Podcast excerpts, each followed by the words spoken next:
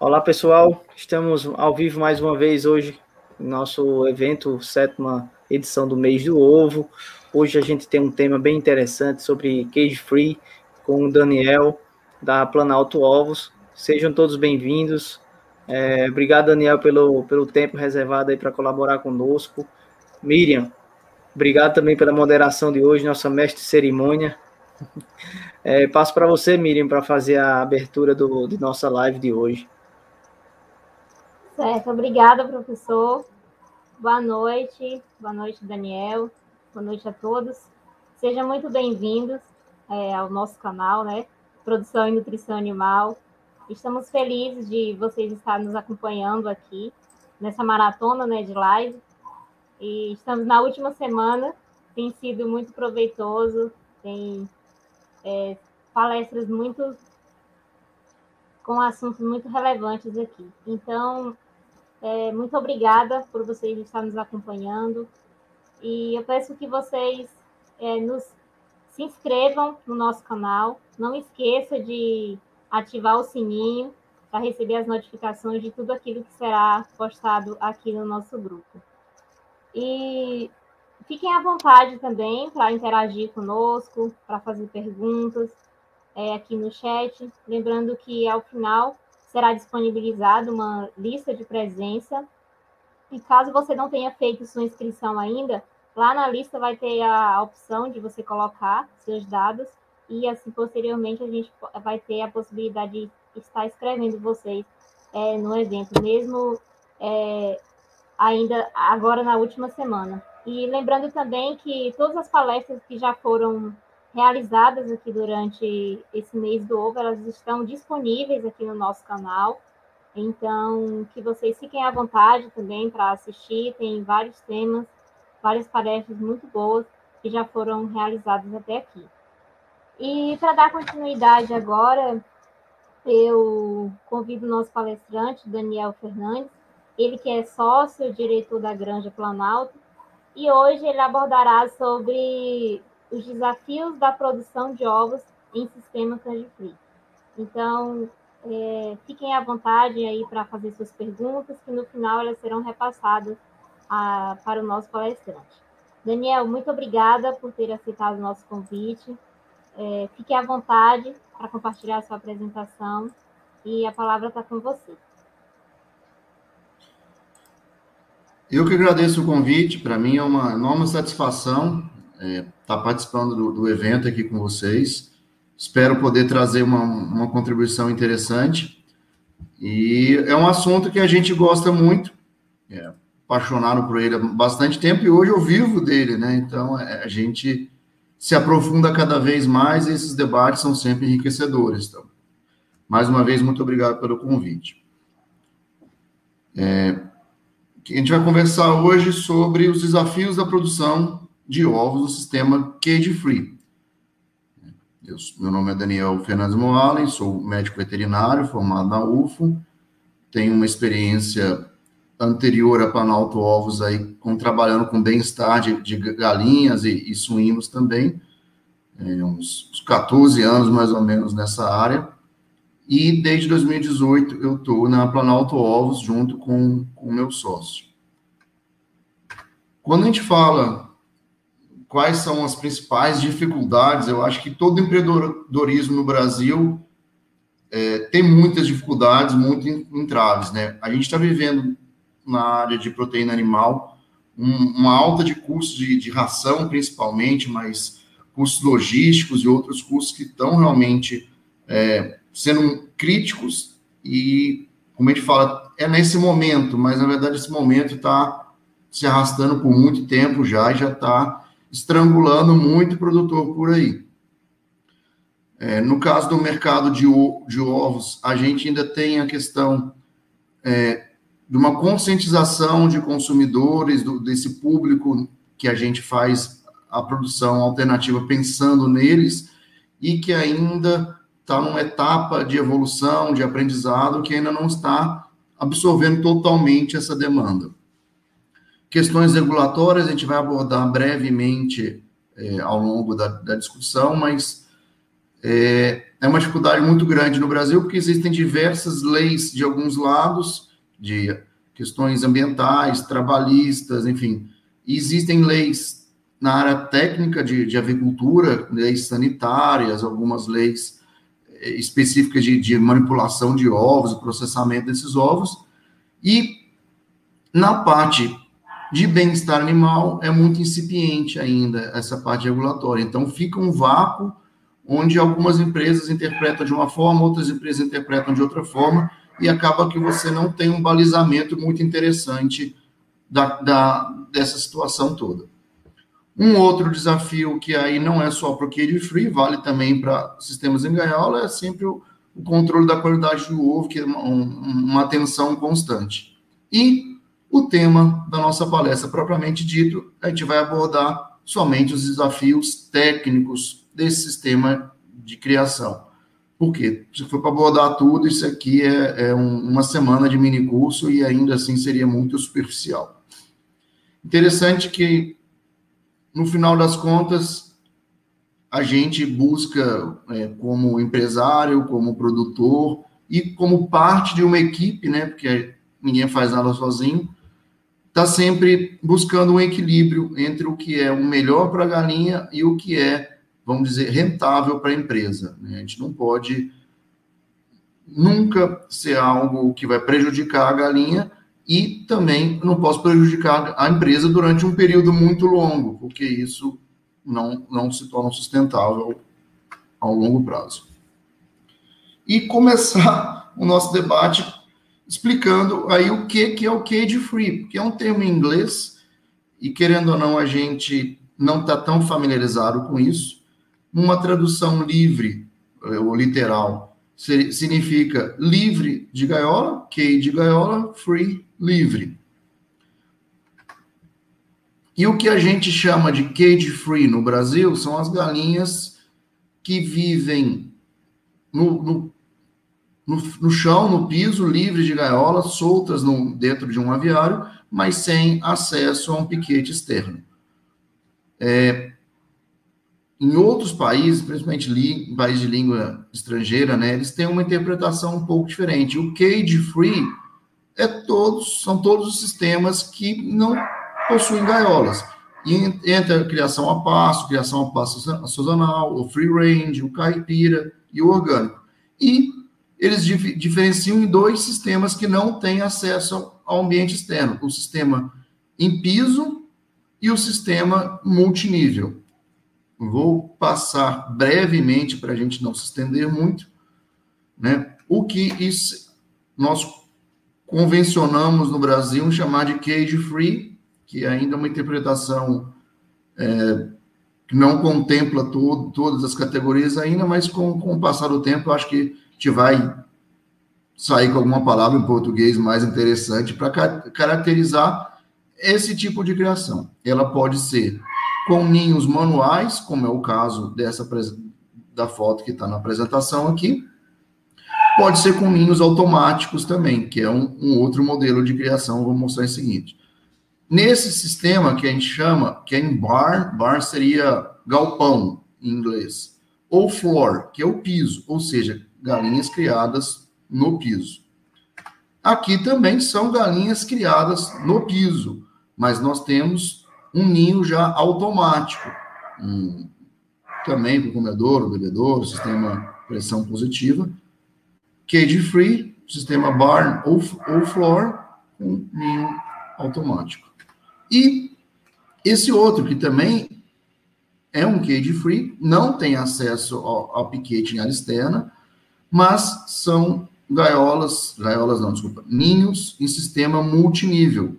Né? Você pode ver aqui. Então, existem opções aí com dois ninhos, um em cima do outro, e aí em cima uma outra área com bebedouro, alguma coisa assim. Existem opções até com três ninhos, tem opção só com uma, uma linha de ninho, e aí você faz uma área livre só para ela se movimentar, se exercitar ali, uma área de, de comedouro, uma área de bebedouro, você faz há uma disponibilidade de você fazer mais ninhos.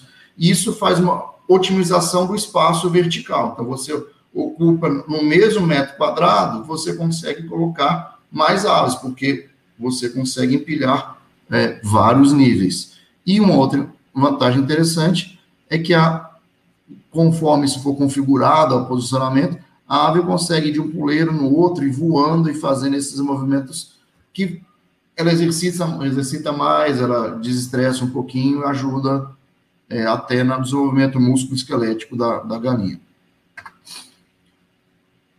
Um outro sistema é a criação a pasto, que a gente vê galpões, vamos dizer, móveis, muitas vezes improvisados, pequenos, para lotes menores. E você movimenta ele conforme o pasto vai se degradando, vai sendo comido pelas, pelas aves, você vai movimentando isso para a galinha ter sempre um piquete, um pasto melhor para estar tá comendo. Recentemente eu tive uma viagem e eu vi esse container que foi adaptado, a foto não está muito boa porque é, as fotos anteriores que eu mostrei do, do, do sistema Aviary, né, que é o multinível, era onde eu tinha feito a visita, realmente, né, e aqui a gente só passou na estrada próxima ali, tinha em frente esse container, onde as galinhas também ficam nesse, nesse pasto, aí passou dois, três meses, o pasto também tá degradado, eles transportam o container e levam para outro local. Esse container conta essa, essa, essa casinha móvel, tem os bebedouros, os comedouros, os ninhos, a pessoa tem que fazer a coleta dos ovos aqui regularmente, e a galinha não pode ficar abandonada, tem que ter alguém para inspecionar, para ver se a galinha não vai ser agredida por algum animal, tudo, porque muitas vezes não tem nem cerca ao redor disso aqui. O free range, que é um termo que no, no, no Brasil a gente já tem um entendimento do que é isso, mas na prática utiliza muito pouco. É, a galinha ela tem um, um galpão onde ela é criada, um aviário, com toda a instalação definitiva, ele não é móvel, ele é fixo, e ela tem acesso ao piquete externo. Em épocas que está chovendo, está nevando, alguma coisa assim, que não é possível acessar muito bem, essa área cinza aqui, gente, é uma como se fosse uma varanda. Então, ela não é a área interna do alojamento, onde ficam os ninhos, é, um, é um, uma entresala, vamos dizer assim. Então, tem uma portinhola aqui antes e outra portinhola externa. E quando ela não pode ter o acesso à área externa, ela tem acesso a esse terreiro aqui, onde ela movimenta, desestressa, tem mais puleiros, tem uma área para estar tá ciscando, ela consegue estar tá mantendo um pouco dessa movimentação dela mesmo, não conseguindo ter acesso a toda a área externa. E o sistema caipira, que é o que a gente acaba vendo mais no Brasil, que é muito similar ao free range, as galinhas também têm acesso à área externa, mas com algumas restrições de, de não poder usar aditivos melhoradores zootécnicos, como é, antibióticos ou, ou, coisas assim, em níveis é, que chamam de profiláticos, né? É, também não posso usar é, profilaticamente, enfim, tem algumas exigências também de produtos químicos que não podem ser usados na desinfecção, algumas exigências de pediluva, enfim, tem algumas coisas a mais que o free range não tem. Só que o caipira é um termo que comunica muito melhor com o nosso consumidor. Então, o que acontece é que isso é muito mais aceito do que o senhor falar, isso aqui é um free range. E como as, as adequações entre o free range e o caipira não são tão grandes assim, é muito mais prático e usual no Brasil a gente adotar o método caipira. Interessante que o caipira que tem uma norma específica da ABNT, né, Associação Brasileira de Normas Técnicas, que determina exatamente quais são a, as, os requisitos necessários aqui. Apesar de não ter uma legislação requisitando isso, existe uma legislação de 2019 que reconhece a ABNT, as normas, como algo a ser usado como referência. Há também o orgânico, que vai além do caipira, além de todos os requisitos do caipira, e tem os requisitos da ração também não poder é, ter mais né, tem que ter uma limitação da quantidade de ingredientes transgênicos que pode estar usando. É, não pode ter também alguns adubos químicos, fertilizantes, enfim, toda essa originação de grãos para formar a ração tem que ser muito controlada, muito rastreada para poder estar segurando o status de orgânico. É dentro da, da, dos modelos, o modelo é, mais exigente, mais com, com custo mais alto para estar tá sendo produzido. E antes da gente entrar na, no tema da palestra mesmo, dos desafios, eu queria deixar bem claro já de cara que o cage free ou, ou sistemas alternativos de avicultura, eles não são simplesmente tirar aquela galinha que está na gaiola, soltar no piso e contar com a sorte para que as coisas funcionem. Não. Tem uma série de adaptações que são necessárias a serem feitas. Tem que se levar muito em consideração o comportamento da galinha, a fisiologia delas, e isso vai variar em cada caso, seja genética, seja ambiente, seja vários fatores que estão desenvolvendo aí. E é difícil a gente manter uma mesma receita, um, um, um, um mesmo conceito que vai valer para todos. E já me antecipando um pouquinho, dentre todos os desafios técnicos, o principal desafio que a gente tem é a mudança de mentalidade. Então, alguns paradigmas que a gente carrega por estar acostumado ao sistema predominante no Brasil, que é em gaiola, né, principalmente aquelas empresas que têm uma produção em gaiola e uma produção cage free, muitas vezes você tenta se balizar com uma coisa com a outra, e, e até que entende que, pá, beleza, galinha é galinha, são é a mesma ave, existem a mesma genética, mas o sistema de criação é muito diferente e as ferramentas disponíveis são muito diferentes. Então, não dá para considerar que é igual. E mesmo que não não, não cria galinha em gaiola, você só cria livre, que é o nosso caso. Aqui na Planaltos nós não temos nenhuma gaiola. Mas a gente se depara constantemente com manuais de linhagem que só prevêem gaiola, você, você se depara com é, informações nutricionais, já pensando muito mais em galinhas de gaiola, é, desenvolvimento de vacinas, tudo é muito mais pensado num contexto de gaiola.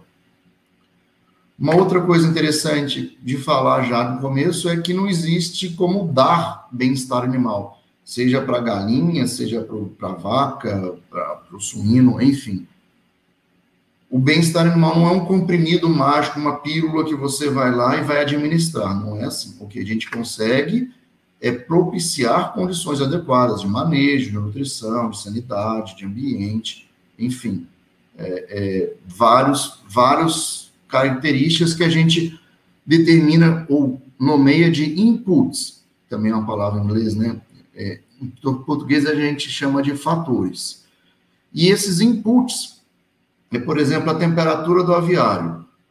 E o animal vai tentar se adaptar àquilo, vai tentar lidar muitas vezes ele vai conseguir lidar bem com aquilo, porque o resto está tudo muito em equilíbrio.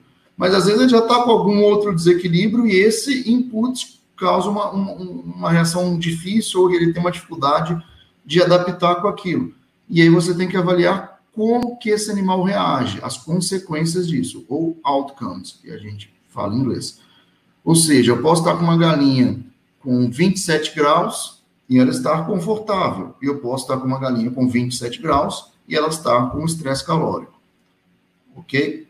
Então, eu não consigo simplesmente dar bem-estar animal.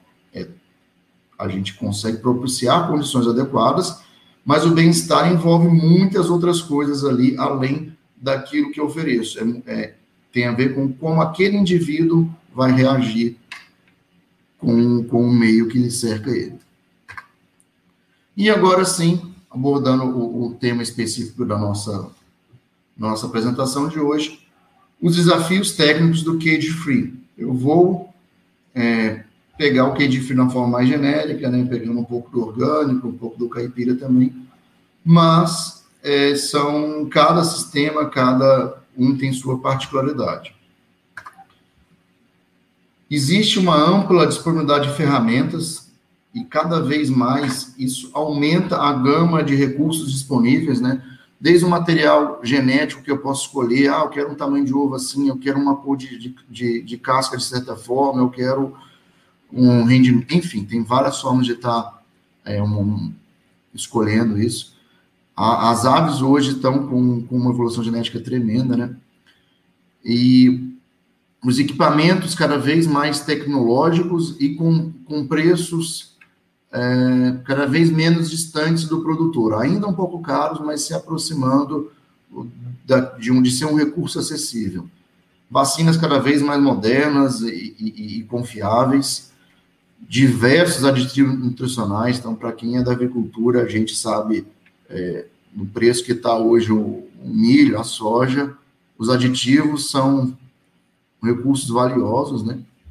E a informação, a informação está disponível das mais diversas formas e, e, cada vez mais completa, mais rica. Isso não pode ser desprezado. O produtor tem que conseguir é, absorver, filtrar um pouco de acordo com a realidade dele e aprimorar a, a sua produção. Como eu falei, a evolução genética ela é notória, né? A galinha, se for olhar a galinha dos anos 70 com a galinha de hoje, nem parece que é o mesmo, o mesmo animal, né? A evolução foi é, gigantesca. Hoje nós temos aves com ciclo produtivo muito mais longo, uma conversão alimentar muito melhor, desenvolvimento de uma qualidade de casca que perdura ao longo da, do ciclo produtivo, é, até questão de comportamento, socialização, reduzir canibalismo, enfim. A, a galinha, ela está evoluindo de uma forma tremenda. Lógico que chega uma hora que você não consegue mais aumentar tanto a quantidade de ovos, porque a galinha já está pondo o pico ali de 98%. Mas ela tem algumas outras evoluções, tanto de resistência a, a doenças, essa seleção de sanidade também é muito interessante. E como eu falei, nós estamos vivendo um cenário de vulnerabilidade nutricional muito grande, o que deixa todo mundo com o pé atrás, mais reticente em investir, em desembolsar realmente recursos, porque a coisa não está não tá bonita, não. Como em todo projeto, né, o planejamento é uma fase fundamental, e investir tempo e dedicar no planejamento, você está economizando dinheiro e, e, e tempo também no futuro. Então, como eu falei anteriormente, existem uma gama muito grande de opções no mercado, seja de genética, de nutrição, enfim. Temos que pensar qual que é o público-alvo que eu estou querendo né, abordar aí com o meu produto. Tem uma parte burocrática muito grande de registros, licenças, passando aí por é, alvarás e tudo mais, que demoram, tem uma sequência para ser feita e tem que ser isso é, bem pensado, de uma forma criteriosa, para você não pular etapas aí e depois é, ter, ter, ter uma dor de cabeça muito grande ali na frente. E também tinha que levar em consideração a compatibilidade dos recursos. Não adianta eu ter um objetivo de, de ter uma coisa e eu tenho uma realidade financeira muito distante daquilo. Então, o planejamento tem que é, ser compatível, isso aí, os objetivos com os recursos. No fim, a gente recomenda fortemente que tenha uma consultoria, consultoria específica, não é um cara para te dar um, umas dicas, é um, é um cara para te ajudar no planejamento, para fazer toda a estruturação do, do, do plano de negócios. Cada projeto tem a sua realidade muito específica. Então, o que a gente vai falar aqui hoje são é, os assuntos mais comuns, mais frequentes, mas não quer dizer que é a realidade de todo mundo. Né? Por quê? Não tem uma solução genérica. Para cada um, ele, ele tem as suas particularidades aí. Listei, de uma forma mais didática, os 10 principais desafios que eu enxerguei e também algumas coisas que a gente vê com outros colegas, né, conversando com, com outros produtores também. E outras pessoas de consultores, pessoal da área também. Existem outros temas que a gente poderia estar abordando aqui, enriquecimento ambiental, tipo de ninho, modelo de puleiro, questão de sujidade de ovo, programa de luz, é, iluminação, programa de iluminação, mas arraçoamento, né? enfim, tem várias outras coisas que poderiam ser abordados aqui. Eu escolhi 10 porque são os que eu acho que são mais relevantes. E eu coloquei na ordem, eu esqueci de listar, coloquei na ordem é, daquilo que requer mais atenção, que requer mais, mais cuidado, mais, vamos dizer, mais carinho na hora de a gente estar fazendo. O primeiro, eu considero a capacitação de funcionário. Isso eu coloquei um, um, um tema muito abrangente, tá? Então, você vai desde a da sua seleção e recrutamento, você passa por um programa de treinamentos, tem um acompanhamento do, do funcionário, então são várias etapas. O que, que a gente vê hoje? É que cada vez a cidade está mais atrativa, está mais, vamos dizer, sedutora para as pessoas irem para a cidade. Para você fixar a mão de obra no campo, você tem que ser atrativo também. Então, o seu pacote de benefícios tem que ser interessante. Porque o que a gente não quer é ter, contratar o funcionário, o funcionário é muito bom, competente, daqui um pouco ele está treinado, você se dedicou naquele treinamento e, e ele foi embora para a cidade ou foi embora para cumprir uma outra função. Isso é, é, o que a gente menos deseja. Mas, por outro lado, a gente não pode, de forma alguma, deixar de treinar o funcionário pensando, não, um dia ele vai sair daqui mesmo. Não, a gente tem que pensar sempre em formas de reter esse funcionário, motivar e, e manter o mais tempo possível dentro do nosso quadro. É, o programa de treinamento, a gente costuma dar algumas dicas, né, da gente já ter, desde de início, os, os, muito claros os objetivos das competências que a gente quer priorizar, fazer uma verificação de aprendizagem, né, não necessariamente com uma prova, uma chamada oral, nem nada assim, mas observando em um local de trabalho, avaliando como é que ele está conseguindo é, corresponder após o treinamento. E evitar ser sempre a mesma pessoa com o mesmo método e estar tá sempre ali o mesmo tipo de treinamento. Isso é, é exaustivo para qualquer um, para o pessoal que está lá na granja também, depois de um dia inteiro de trabalho, né, muitas vezes braçal, ficar ouvindo a mesma coisa, a mesma conversa, da mesma forma, isso cansa. Então, é uma mudança interessante para poder despertar mais atenção. É, como em qualquer equipe, a gente nunca consegue estar tá trabalhando somente com, com pessoas que a gente gosta. A gente tenta sempre estar tá filtrando a equipe, mas eu não posso ter um turnover muito alto. Então, eu tenho que ter é, jogo de cintura para trabalhar com pessoas que necessita um pouco mais de atenção, que você tem que pegar na mão, você tem que né, dar, dar um, um acompanhamento, uma supervisão mais em cima ali. E tem que ter o cuidado do que? O que, que é paciência com esse tipo de pessoa que ela cometeu um erro, você deu uma segunda chance, cometeu outro erro, deu outra chance, cometeu um terceiro erro, deu outra chance.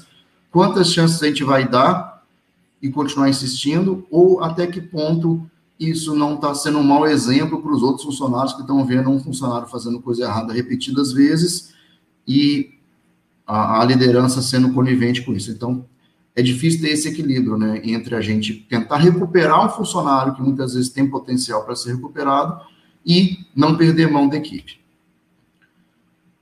E uma outra coisa muito importante que a gente gosta de salientar colocar em cláusulas de contrato de bem-estar animal, de biosseguridade, de, de cuidados com, com a residência, né? Que se você vai oferecer uma residência para essa pessoa, tem que zelar com, por ela, enfim.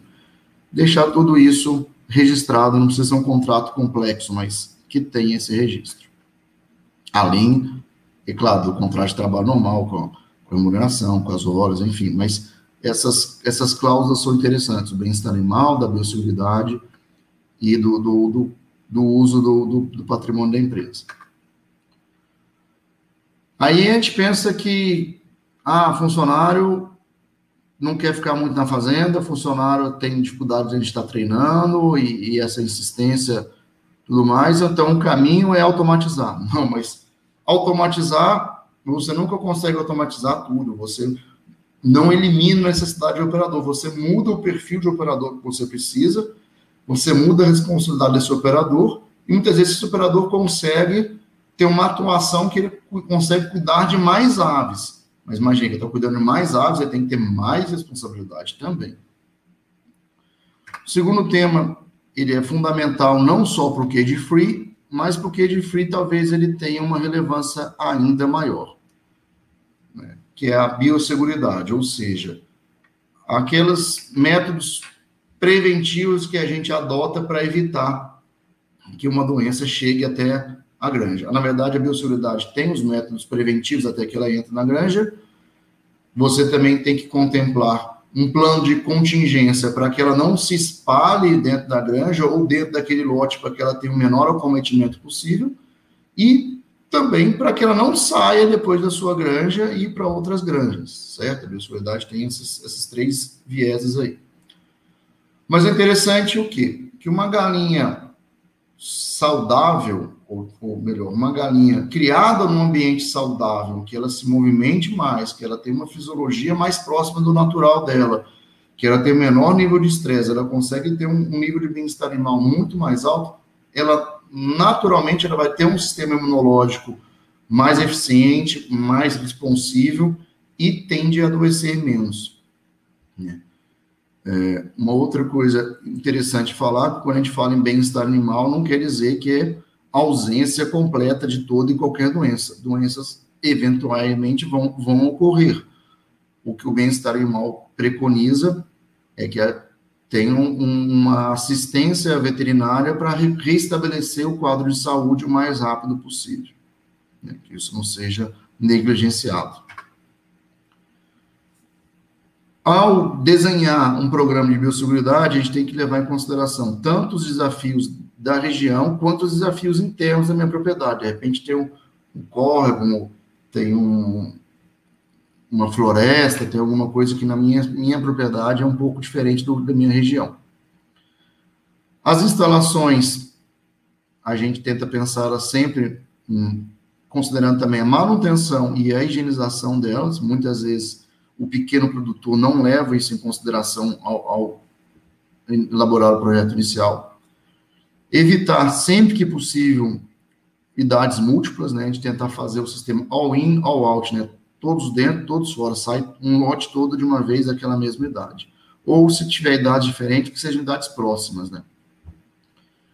E o, o básico do básico é a gente tentar isolar as propriedades, né? Não ter uma uma fonte de contaminação ou, ou, um risco de contaminação muito próximo da, da granja.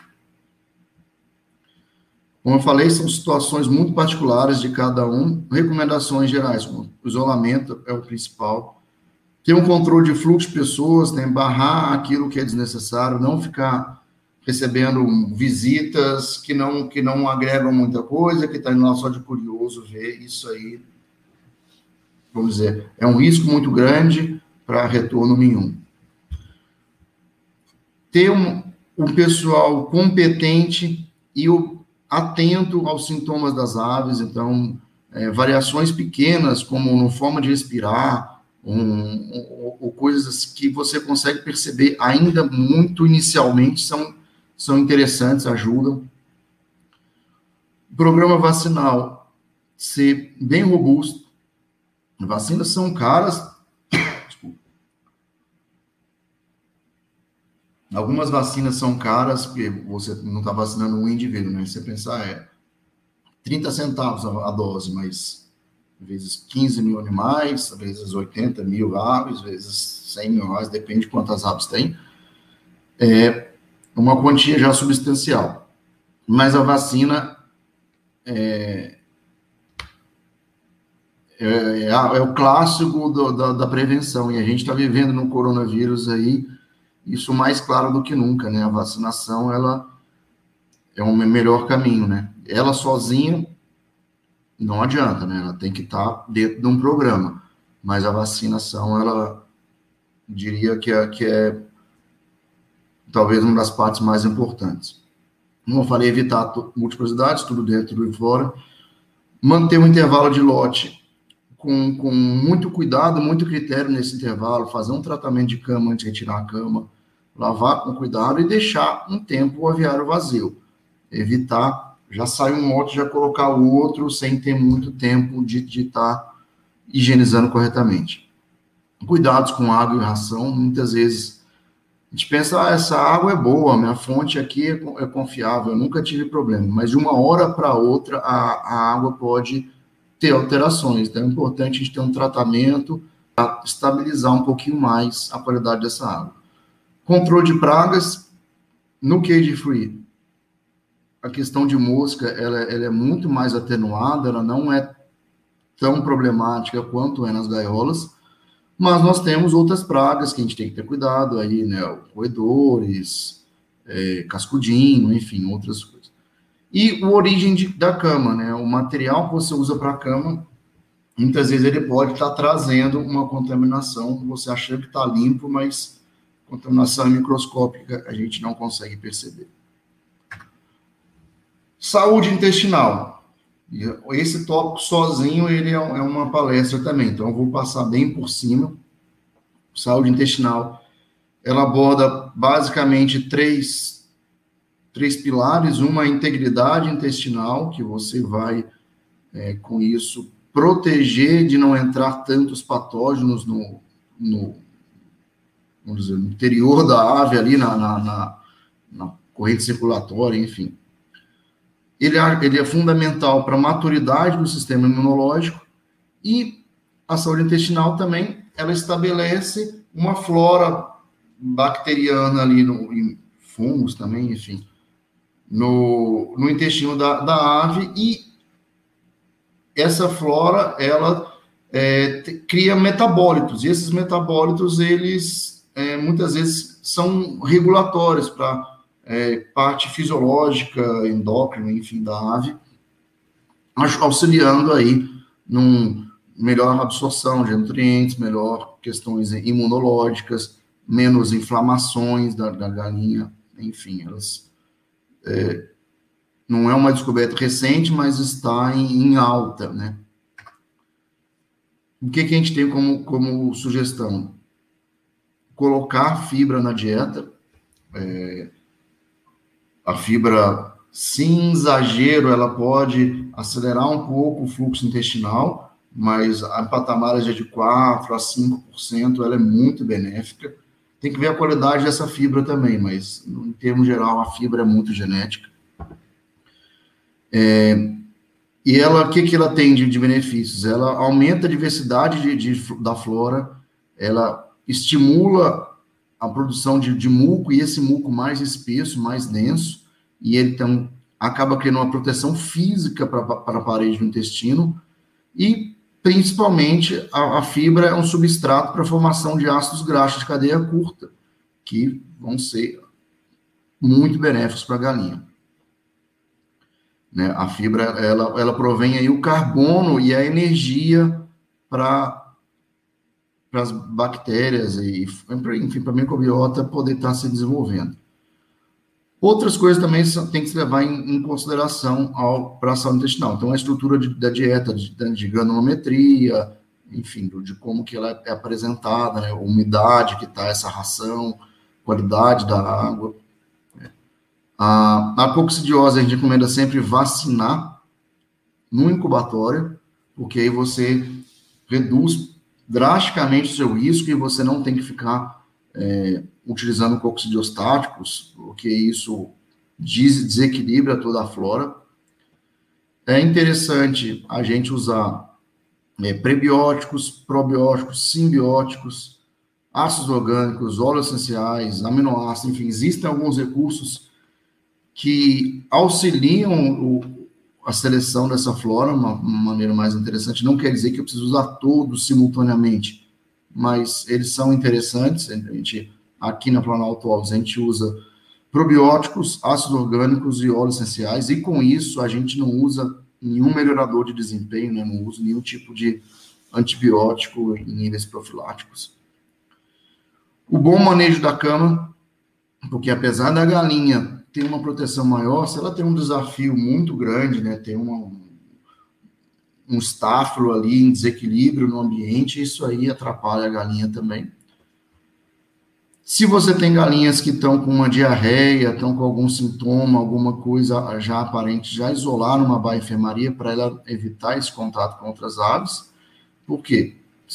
a galinha que está com diarreia, ela está desequilibra, desequilibrando também essa microbiota dela. Se ela consegue, começa a espalhar para as outras, você vai ter um desequilíbrio geral. E o uso desenfreado de antibiótico. Então, antibiótico, no meu conceito, a gente deve usar só para fins terapêuticos, evitar o antibiótico profilático. Mas isso é, ainda não é uma realidade muito grande, a gente sabe que tem muita gente por aí que usa, porque tem algumas outras falhas de, no programa de biosseguridade e, e, esse antibiótico a nível profilático acaba dando um, gerando uma zona de conforto, acobertando algumas falhas do programa de biosseguridade.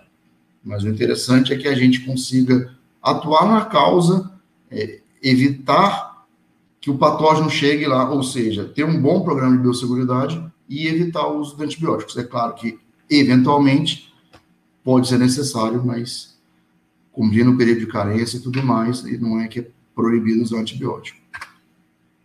Então, destacar bastante a mensagem, eu sei que tem muito estudante né, por aí assistindo, e vocês são, são o futuro da, da, da categoria, da classe, a gente tem que estar tá defendendo essa bandeira aí para não ter o abuso de medicamentos, vermífugos, inseticidas, antibióticos, inflamatórios, enfim.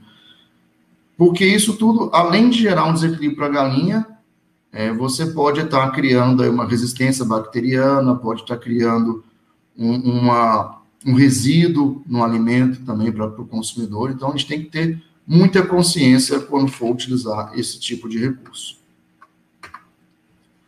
Amontoamento. Muitas vezes as pessoas enxergam o amontoamento como o maior problema do cage free, porque é, ao faz, simplesmente tirar a galinha da gaiola e colocar no piso, se você não tem os cuidados de manejo necessário, ela vai se amontoar e vai ter morte.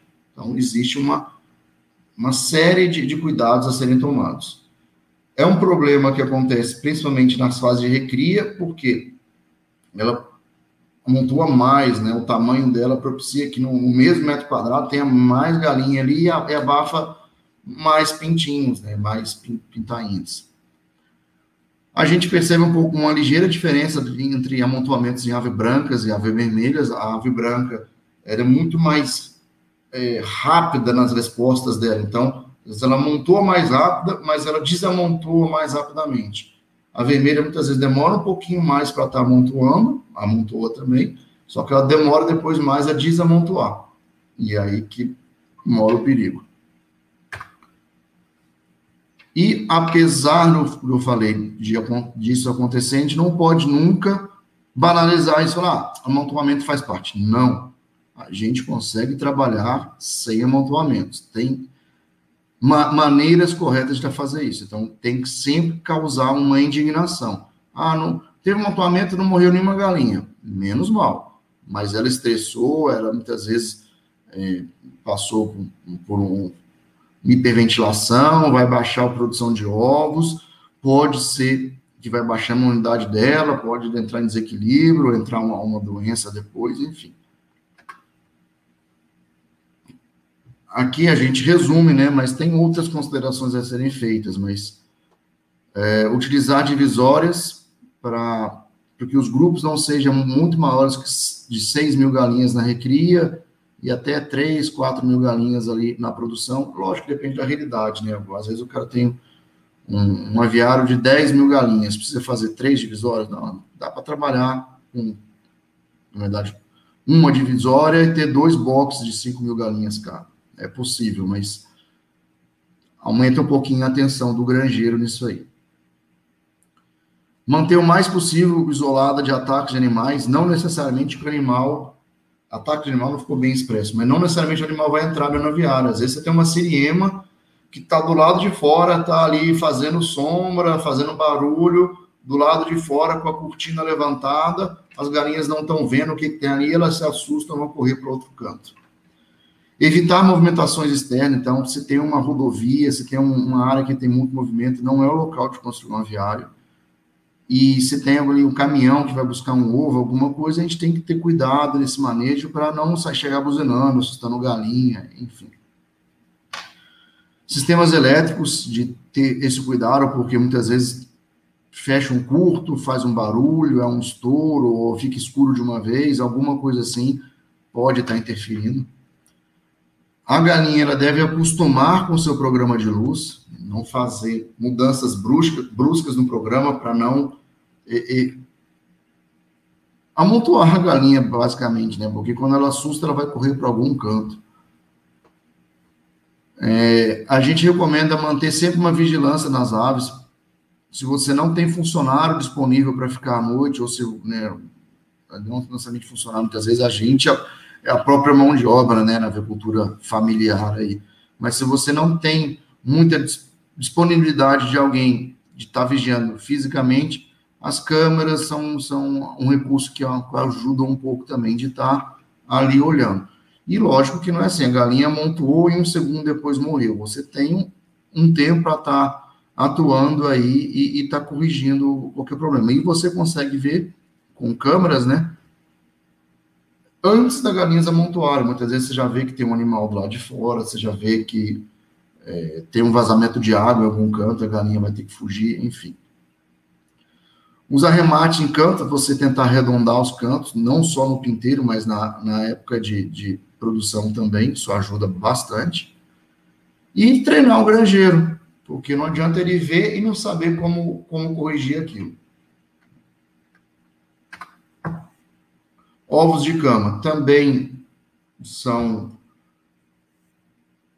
um ligeiro problema, porque o ovo de cama ele não não não é próprio para ser vendido para como ovo de mesa, né? Como ovo tipo A correto é que a gente venda esses ovos para industrialização, para passar um processo de pasteurização, e aí sim ele estaria apto ao consumo. Porque exatamente que eles são mais susceptíveis à contaminação, que estão num ambiente que tem uma carga maior de, de fezes ali. E isso, inegavelmente, é uma desvantagem em relação ao sistema de gaiolas. No sistema de gaiola não tem a cama, não existe ovo de cama. As perdas costumam ser maior em ninho automático com galinhas vermelhas. Né? Os ninhos manuais já reduz bastante, e ninho manual com galinhas brancas ou galinhas mais adaptadas a, a, a um ninho, você praticamente não tem perda ou perdas significativas de ovos de cama.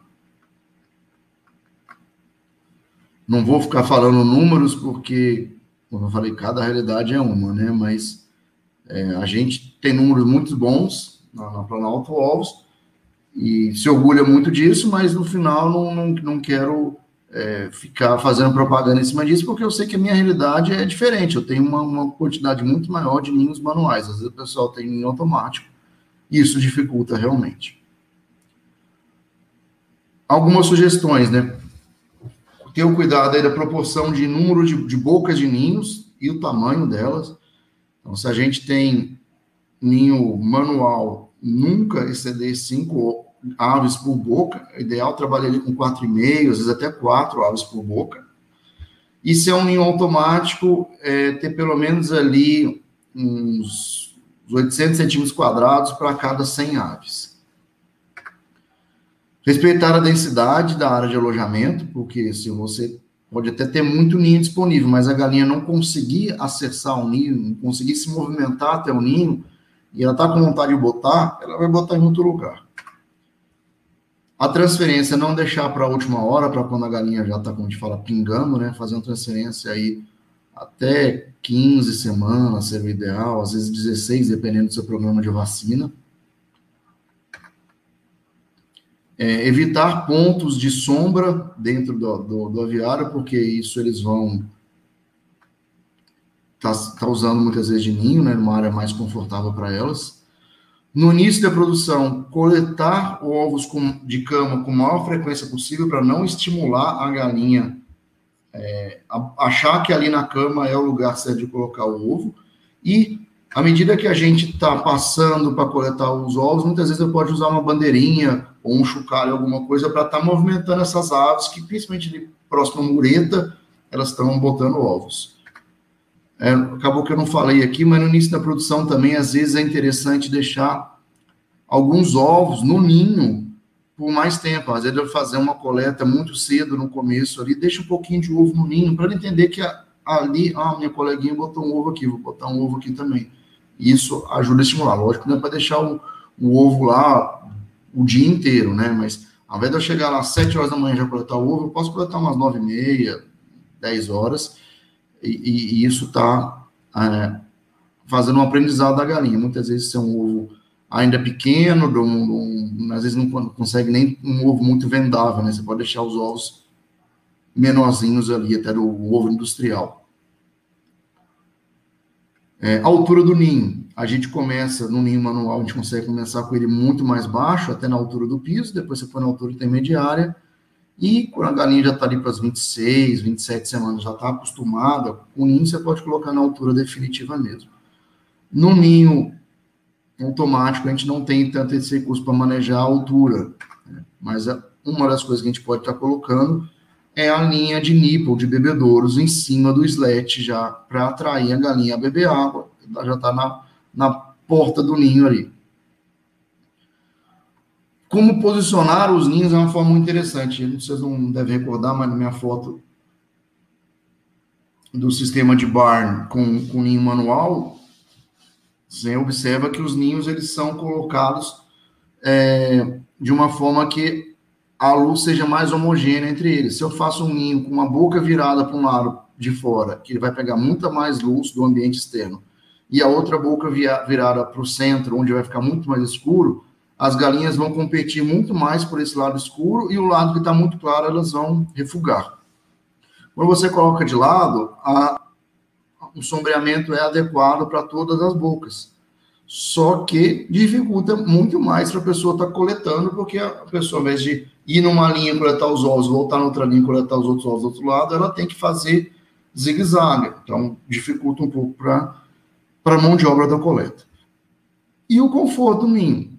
Então, ninho não pode ser um lugar quente, não pode ser um lugar abafado, não pode ser um lugar barulhento, não pode ser um lugar é, que não tem cama, que está muito duro, né? não pode ser um lugar muito sujo, com cheiro forte. A galinha recusa esse tipo de ambiente.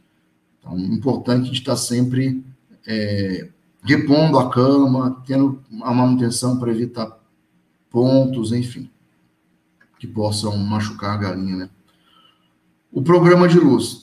Uma coisa que é muito usual nas gaiolas é fazer o lanche à noite. Né? O pessoal às vezes acende uma luz ali meia-noite, deixa acesa até uma da manhã, às vezes até duas da manhã, para a galinha comer um pouco mais, principalmente na época quente do ano, que a, a, a galinha talvez não tenha ingerido ração suficiente durante o período do dia devido ao calor. É, Para que de frio não façam isso, tá, gente? O, o, lanche, ele além de desregular o fotoperíodo da galinha, é, a chance de você ter o amontoamento é muito grande. E como eu desregulo esse fotoperíodo da galinha, vou começar a galinha a vai, vai botar ovos em horários meio bagunçados, ela vai ficar um pouco sem entender aquilo e, e vai piorar a incidência de ovo de cano. A renovação da palha do, do substrato ninho, seja palha, seja maravalha, seja o que for. Então, manter um ninho sempre limpo e com um material confortável ali, fofo, né? sem umidade, sem muito mau cheiro, né? sem mau cheiro. É, os cantos das muretas é uma área que a galinha vai ficar interessada em, em fazer ninho ali. Então, nas primeiras semanas, já evita amontoamento e evita o ovo de cama. Depois de um tempo, em relação ao ovo de cama, você pode até tirar, porque ela já se acostumou. Em relação ao amontoamento, é, bom, é interessante manter esse arredondamento aí. Próximo das muretas, a gente deixa uma camada de cama bem mais fina para como eu falei, eu quero deixar um ninho confortável. E aonde ela gosta, eh, onde ela poderia estar tá querendo botar o ovo, eu deixar desconfortável.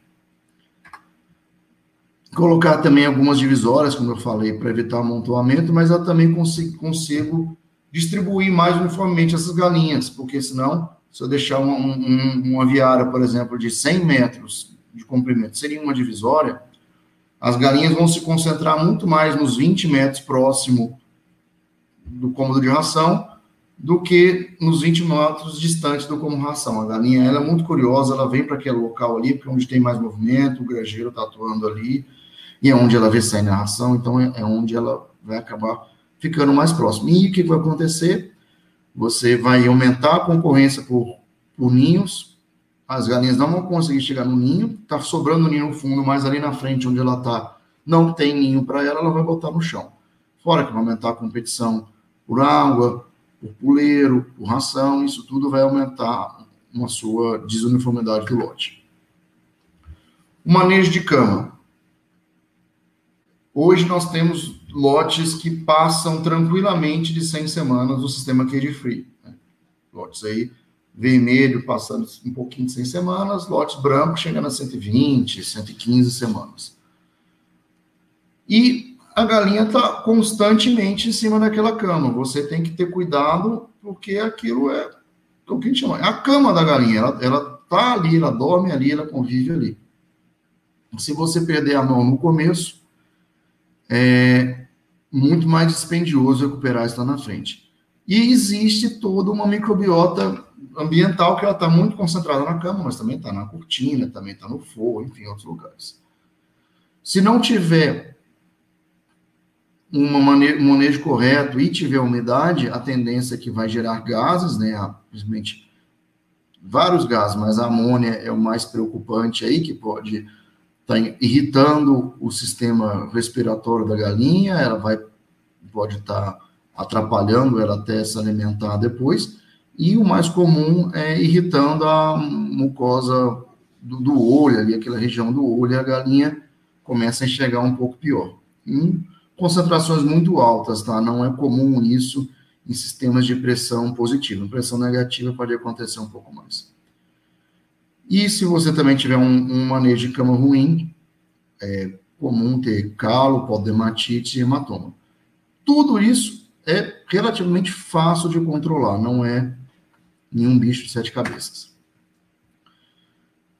Então, já começa preventivamente o que? Escolhendo qual material de cama mais adequado. Se a gente usa algo muito pontiagudo, algo muito duro, algo que vai estar tá ferindo a galinha, é difícil de, de você conseguir contornar depois problemas de, de, de calo futuramente. Tudo bem que você não vai ter amônia, não vai ter outros problemas, o calo é, é bem provável.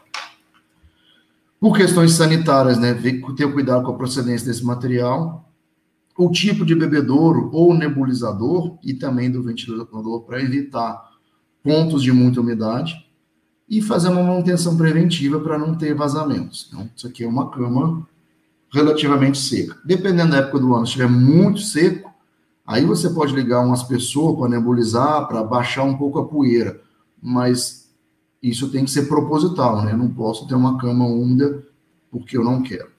E como a gente faz isso também, você não encharca a cama, né? Você só abaixa um pouco a carga de poeira. É interessante, é, o, o nosso principal parâmetro de ver a qualidade da cama é o comportamento da ave. É ela tomando um banho de cama, né, um banho, banhozinho dela ali, feliz, você, vê, você entra num aviário bem manejado, tá aquele monte de buraco, as panelinhas que elas fazem para se enterrar. Isso é o nosso principal termômetro, como é que a gente sabe se a cama está boa ou está ruim. Mas existe também medidores de gás, né? Como eu falei, o amônia seria o mais um principal indicador para a gente. E aí o parâmetro, o, até 10 ppm, ou ppb, mas até 10 é o, é o considerado o ideal e até 25 tolerável. Mas em sistemas com bom manejo, isso não passa de 4 ou 5, não. É no, na pressão positiva, né? é bem tranquilo. Revirar a cama frequentemente também. Mesmo que a cama esteja seca, mesmo que ela aparentemente esteja solta, vamos atuar preventivamente, evitar a formação daquelas placas, daquelas. De ela ficar dura. Então, se você já revira ela com frequência, é muito mais fácil do que deixar ela ficar dura, ficar emplastada e aí é muito mais difícil de estar tá manejando. Aonde ali embaixo do bebedouro ou onde tem uma concentração maior de puleiros, se o puleiro for fixo, revirar com uma frequência. Ao fazer esse manejo de revirar, né, é bom sempre ter mais de uma pessoa para fazer, para não machucar a ave ou para também não acabar levantando muita poeira, sujando o comedor e o bebedouro. Se tiver uma cama que está encharcada, essa cama não deve ser reaproveitada, a gente retira ela. Tem quem use jogar cal para secar, mas o cal, ele, ele primeiro que ele, ele tem uma com, com o cal virgem, né, com contato com a umidade, ele tem uma reação exotérmica ali, libera muito calor, é um calor que pode até realmente impactar na temperatura ambiente do, do aviário. E ele é agressivo para a pata da ave. Então, se for necessário fazer isso, tem que ter uma ventilação muito boa e cercar esse, esse, esse local para a galinha não estar tá tendo acesso. Uh, o material do ninho, quando a gente tira, muitas vezes ele está um material muito bom ainda como cama. E que para ninho não está tão legal assim, já começou a ter um pouquinho de fezes, já está com alguma coisa, já joga ele para a cama e você vai repondo essa cama encharcada que você for retirando gradativamente. Não tem um protocolo exato de com qual frequência tem que estar tá revirando a cama. É, muitas vezes, no período de chuva, a gente faz ali a cada 15 dias, dá uma revirada de camas, até mais frequente. Períodos secos, dependendo do, do, da região do país, né? Tem, tem região que praticamente não tem período seco. Aqui, em Uberlândia, no Triângulo Mineiro, a gente tem um período seco bem bem pronunciado, e ali nesse período seco você pode espaçar mais, você pode fazer um revirar a cada 45 dias, a cada dois meses, é suficiente, porque a, a, a umidade da cama está bem baixinha também, porque a umidade externa também está baixa. É, o que ele deseja é isso, a galinha ali no seu banho de cama, contente, um substrato solto, e que não que não não vai gerar calo isso aí, tá, pessoal? Isso aí é, é, é o ideal para gente, uma cama macia e soltinha. Existem várias opções de substrato, então a gente pode optar por maravalha, casca de arroz, pode usar serragem, né? Mas a serragem, se ela for muito fina, não é interessante. Aí a gente já faz uma mistura da serragem com a maravalha, é, bagaço de cana, um capina-pied, é, ou algumas misturas entre esses também.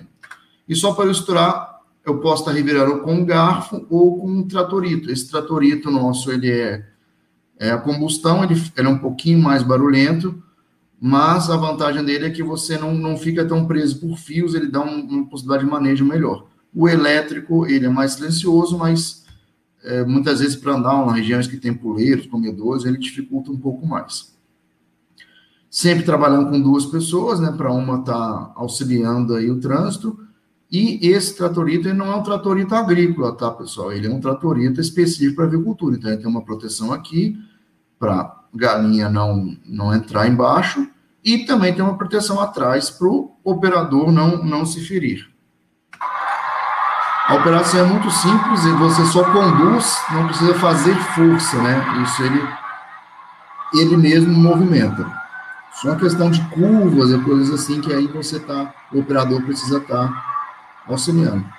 E ele consegue atuar se não tiver uma placa muito grande. Se a placa estiver muito dura, você tem que quebrar primeiro para depois conseguir passar para o tratorito. Por isso que a gente passa com maior frequência o tratorito. É, tratamento ou manejo de bicos. O tratamento é uma técnica rotineira utilizada no sistema de produção tradicionais aí em gaiolas. É, e também no cage free, também se usa tratamento. Só que existem formas de tratamento. Você pode fazer o tratamento tradicional com a, com a navalha quente, com a lâmina quente. Pode fazer o holandês, que é em V, ou pode fazer no infravermelho no incubatório, que dentre os tratamentos é o, o mais recomendado para o free. Por quê? o tratamento, em muitos casos, o sistema está bem estabelecido, você não tem é, problemas de canibalismo, ele pode até ser desnecessário. Nós temos lotes que já não são, a gente fala, submetidos ao, ao tratamento de bico. Se for no incubatório, é, ou qualquer forma, que for bem feito corretamente, ele vai afetar, de qualquer forma, por algum breve momento, o desenvolvimento da ave mas ela evita, previne que no futuro tenha um canibalismo com consequências mais drásticas. Né? E uma outra vantagem também, que a galinha com esse aparo de bico, não é uma debicagem, né? a gente fala, é o aparo do bico, ela diminui o despejo de ração e evita a galinha ficar selecionando muitas partículas. Agora, o tratamento tem sempre o risco de ser mal realizado, né? porque o, o limiar ali, é do, principalmente dos sistemas de lâmina quente do holandês, é, é muito tênue entre o certo e o errado ali. O cara, milímetros ou menos, menos que isso, já consegue gerar um dano e causar o que a gente chama de neuroma. Neuroma é como se fosse um terminal de inervação, como se fosse um, pessoas que têm braço amputado, né, sente como se ainda tivesse um braço, enfim, pode acontecer esse tipo de coisa. E a galinha, sempre que vai estar tá bicando para ela comer, ela vai estar tá sentindo uma dorzinha ali que vai incomodar ela, e isso futuramente vai interferir no, no desempenho, na performance geral da galinha. Ninguém quer isso, nem a galinha quer e nem o produtor quer também. Eu vou destacar aqui que na União Europeia ainda é aceitável o tratamento de bico em incubatório, né? mas o manejo já é uma tendência nova. O que é o manejo? Você não trata o bico, você coloca ferramentas ou, ou, ou peças para essa galinha estar tá desgastando naturalmente o bico dela. Vários países já baniram. Então, tem países que já baniram há muitos anos atrás, ali, principalmente no, na, na região escandinávia, ali, é, Finlândia, Suécia, baniram isso nos anos 80, né? E mais recentemente, países né, muito fortes de agricultura, né, Holanda, Alemanha, é, baniram já em 2020, 2021. A Suíça também já está sinalizando que irá banir. E isso é uma tendência também para a Inglaterra e futuramente vai migrar para a União Europeia, deles banirem qualquer forma de tratamento de bico, mesmo no incubatório. Então a gente já tem que começar a pensar que um dia essa realidade vai chegar aqui. E, como eu falei, o ideal é não debicar. Se não tem, vamos dizer, confiança em não debicar, faz os primeiros lotes, um tratamento leve, única uma vez, preferencialmente de infravermelho, no, no incubatório. O que, é um leve? É uma máscara menor, uma potência também reduzida. As medidas, na medida que você conseguir controlar os fatores que causam esse canibalismo, né, que desencadeiam esse estresse, você pode, vai ficar cada vez mais de, menos dependente desse tratamento de bico, né? Eu falei, não é debicar, né? É tratamento de bico. No caso do cage free, ou dos sistemas alternativos, não, não tem justificativa nenhuma para fazer um tratamento severo, não há necessidade disso. É, se a ave for muito pequena, aí sim a gente abre um precedente de não tratar no incubatório, né? Um, um pintinho que está com média ali 30 gramas, 31 gramas, é um pintinho que talvez está muito frágil nos primeiros dias, ele não tem o, o suporte para estar tá podendo é, passar para esse período inicial. E cada técnica tem suas recomendações específicas, temperatura de lama, enfim. Para todas elas, para vitamina K, no caso das técnicas com lâmina quente ou com a, a técnica em V, né, holandês, porque aí ela diminui um pouquinho, estanca a hemorragia. E o analgésico eu, eu, eu indico para todas, tá? O pessoal do incubatório é, até briga comigo, fala, não, não precisa não, mas eu, eu acho que ajuda a, a, galinha ali naquele período inicial, ela tem um arranque melhor do ganho de peso. Né? Por quê? teoricamente não causam uma dor, mas eu, o que a gente vê na prática é dá uma segurança maior usar esse analgésico. E falar um pouquinho mais do manejo, porque é algo que ainda é um pouco distante, então a gente tem que ter muita atenção aos detalhes, né, para evitar a, os fatores de canibalismo. Escolher genética é fundamental. Temas genéticos que são mais agressivas que ainda não tem uma evolução nessa parte de canibalismo tão legal. Dentro do possível, maior mobilidade para a galinha vai ajudar ela a poder é, escapar de outra galinha e evitar um princípio de canibalismo e também desestressar. Ela está movimentando, ela está esparecendo, ela está indo para outras áreas. Se possível, ter um ambiente externo, ter piquete para ela ir. Se não, manter dentro do aviário com uma necessidade menor, para não ficar aquele monte de, de comedor ou bebedouro atrapalhando a movimentação da galinha ali, né? Coloca com menos galinha, ela vai ter mais espaço para estar tá circulando. A iluminação também a gente tem que ter muito cuidado, porque às vezes tem sombras, ou às vezes tem um feixe de luz específico e a galinha começa a bicar aquele feixe de luz, e aí ela acha, passa uma outra galinha embaixo e tá, a galinha está iluminada com aquela luz, ela começa a bicar também a, a coleguinha. É, na área do ninho, sim, a gente pensar numa área mais, mais escura, mas o, o, resto do aviário a gente tem um, uma iluminação uniforme e não colocar uma intensidade luminosa muito forte, né? Colocar lá 80 lux, 100 lux, 200 lux, não precisa disso tudo, né?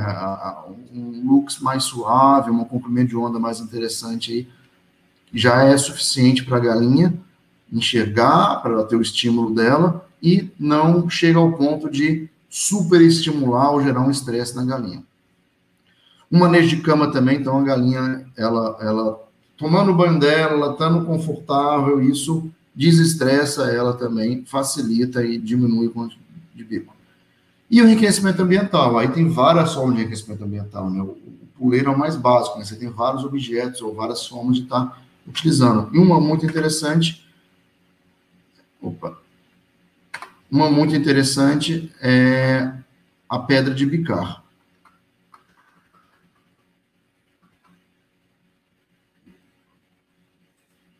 A pedra de bicar é isso aqui. Não é tão comum aqui ainda, né? Mas ela, ela é comercializada dentro de um, como se fosse uma espécie de um balde. Você tira do balde e deixa isso na área das galinhas.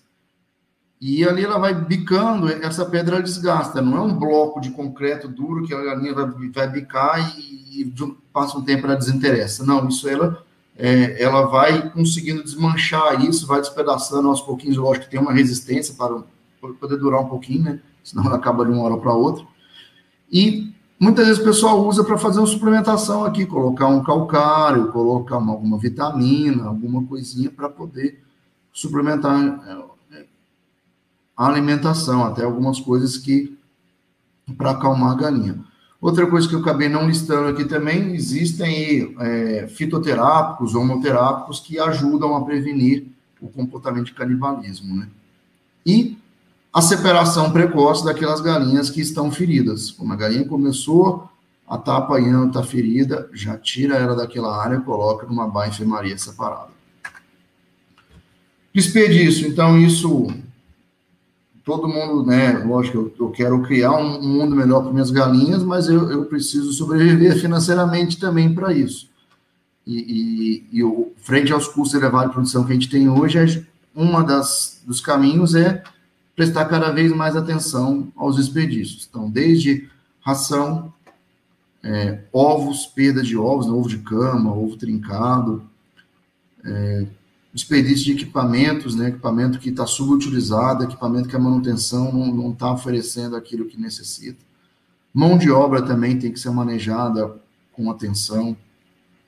Aditivo nutricional, que se a gente for olhar, é, pega um aditivo daqui, um aditivo dali, cada um vai aumentar um ovo por ave, e aí não que você vai ver, você vai estar com 120% de postura, o que é impossível, né? Isso eu estou falando de uma forma irônica. Então, os aditivos a gente tem que dosar até que ponto eu consigo alocar recursos que vão me dar retorno, até que ponto já, já passou já passou do ponto de retorno.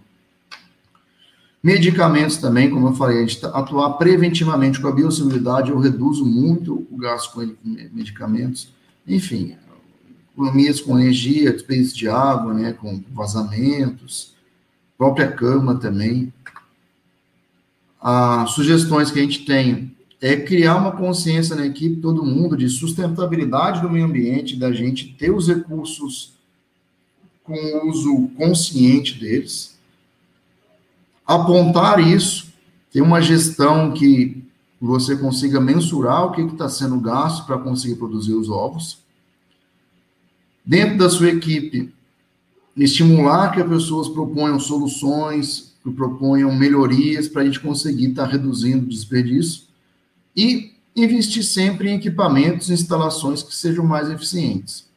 Eu acho que você não pode investir, ah, não, comprei e um ano um equipamento, no ano seguinte já comprou outro equipamento para o mesmo local. Não. Mas no outro ano eu consigo comprar um equipamento para um outro local e assim vai gradativamente a gente é, otimizando os recursos que estão disponíveis. Parasitas. Assim como o ovo de cama é, um, é uma deficiência inegável em relação à gaiola, os parasitas também é uma deficiência dos sistemas alternativos em relação à gaiola. Por quê? Na gaiola, o contato da ave com as próprias fezes é mínimo. Né? Você tem, muitas vezes, uma esteira recolhendo, ou quando não é uma esteira, tem um monte ali embaixo que de tempo em tempo é recolhido. A galinha não tem um contato tão presente, os parasitas tendem a não ciclar tanto. Eventualmente, alguns parasitas, ainda assim, é, dependendo do ciclo dele, conseguem estar colonizando as, as aves em gaiola também, mas a frequência é muito menor.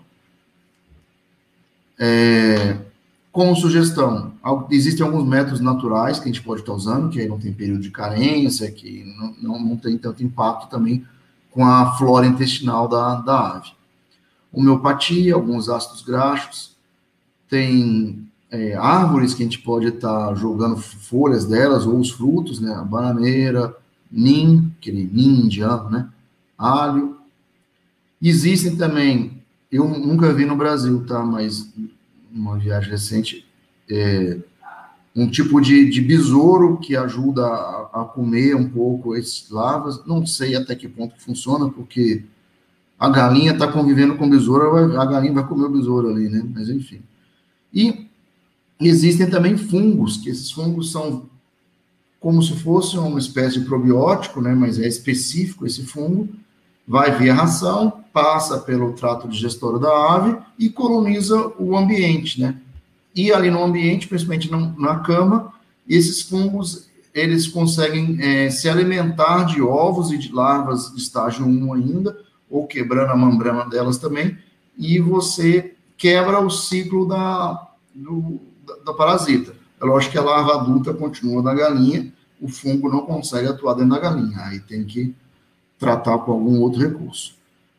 Tratamento com vermífugos somente quando necessário e respeitando o período de carência. O que a gente recomenda é um monitoramento. A galinha, dentro de um, uma infestação baixa, controlada, com esses recursos aqui você consegue estar tá mantendo ela saudável e, e produzindo excelentemente bem. E por último, um problema que a gente tem alguns manejos exagerados né? Na gaiola também, mas no cage free mais ainda. E a gente tem que começar a pensar uma forma mais inteligente, inteligente na eficácia desse manejo, ter uma, uma logística de minimizar os manejos. Lógico, tem manejos que são necessários, que tem que ser feito, mas na medida do possível e minimizando isso. É, alguns manejos que a gente tem que fazer, seleção, pesagem, vacinações, transferências, mas isso tudo a gente, a gente consegue, principalmente na parte de vacinação, usar vacinas mais modernas, que a gente consegue estar tá manipulando menos a galinha. É,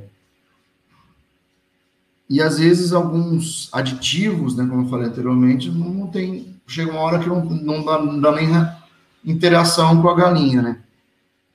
Esses manejos exagerados não, não são interessantes. Algumas sugestões que a gente tem aqui: tratamento de bico, fazer no máximo uma vez, de preferência no incubatório a pesagem é 100% somente em caso de uniformidade muito baixa do lote, né? ou, ou mesmo uniformidade baixa, num lote pequeno você consegue ainda manejar bem, mas num lote aí de 15 mil, 20 mil galinhas já, já dificulta. É, e a gente recomenda uma vez por semana na cria, recria e começo da produção, ali até semana 23, 24, pesar uma vez por semana amostralmente, em torno ali de 2 a 5% das galinhas no máximo, não precisa mais do que isso. E uma vez por mês na, na época da produção, desde que você tenha visualmente a galinha em bom estado. Se você vê que a galinha não está legal, você pega a galinha na mão, essa aqui está com o peito cheio, outra está muito magrinha, enfim. Se você vê que visualmente não está legal, intensifica ou aumenta a amostragem. Intensifica a frequência ou aumenta a amostragem. Acabou que eu já falei disso antes, né? E todos os manejos que for de manutenção, se a gente conseguir fazer isso programado, por exemplo, ah, eu, eu quero mudar o meu sistema de comedouro. Eu mudo no final do lote, é lógico. Ah, estou com vazamento no comedouro. Eu tenho que interferir agora imediato. Mas o que puder deixar para o final do lote é melhor. Em resumo, pessoal, então, repetindo, né? Cage free não é simplesmente soltar a ave no piso. Galinha no piso não é garantia que ela vai ter bem-estar animal, a gente tem que dar as condições para ela, então não é simples assim, não é, não é, ah, soltei no piso ou tenho bem-estar animal. E assistência técnica, estudar, aprimorar conhecimento, o, o caminho é esse. Como eu falei, né, é, a, a, capacitação da mão de obra da, da, nossa equipe de colaboradores é um desafio latente, é, é algo que a, a gente historicamente sempre conviveu, mas hoje eu acho que está no, tá no ápice dessa, dessa demanda, por questões de, de, de, de falta de experiência, muita, muita mão de obra cada vez mais nova atuando nisso.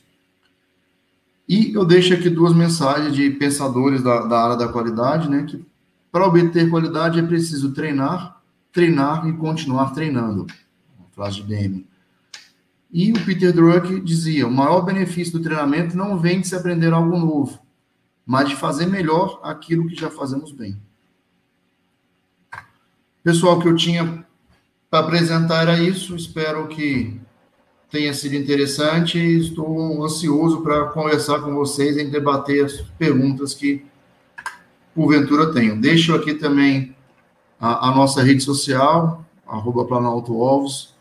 Quem puder, segue lá a gente, interage com a gente, é uma satisfação estar conversando com todo mundo, a gente sempre responde o mais brevemente possível.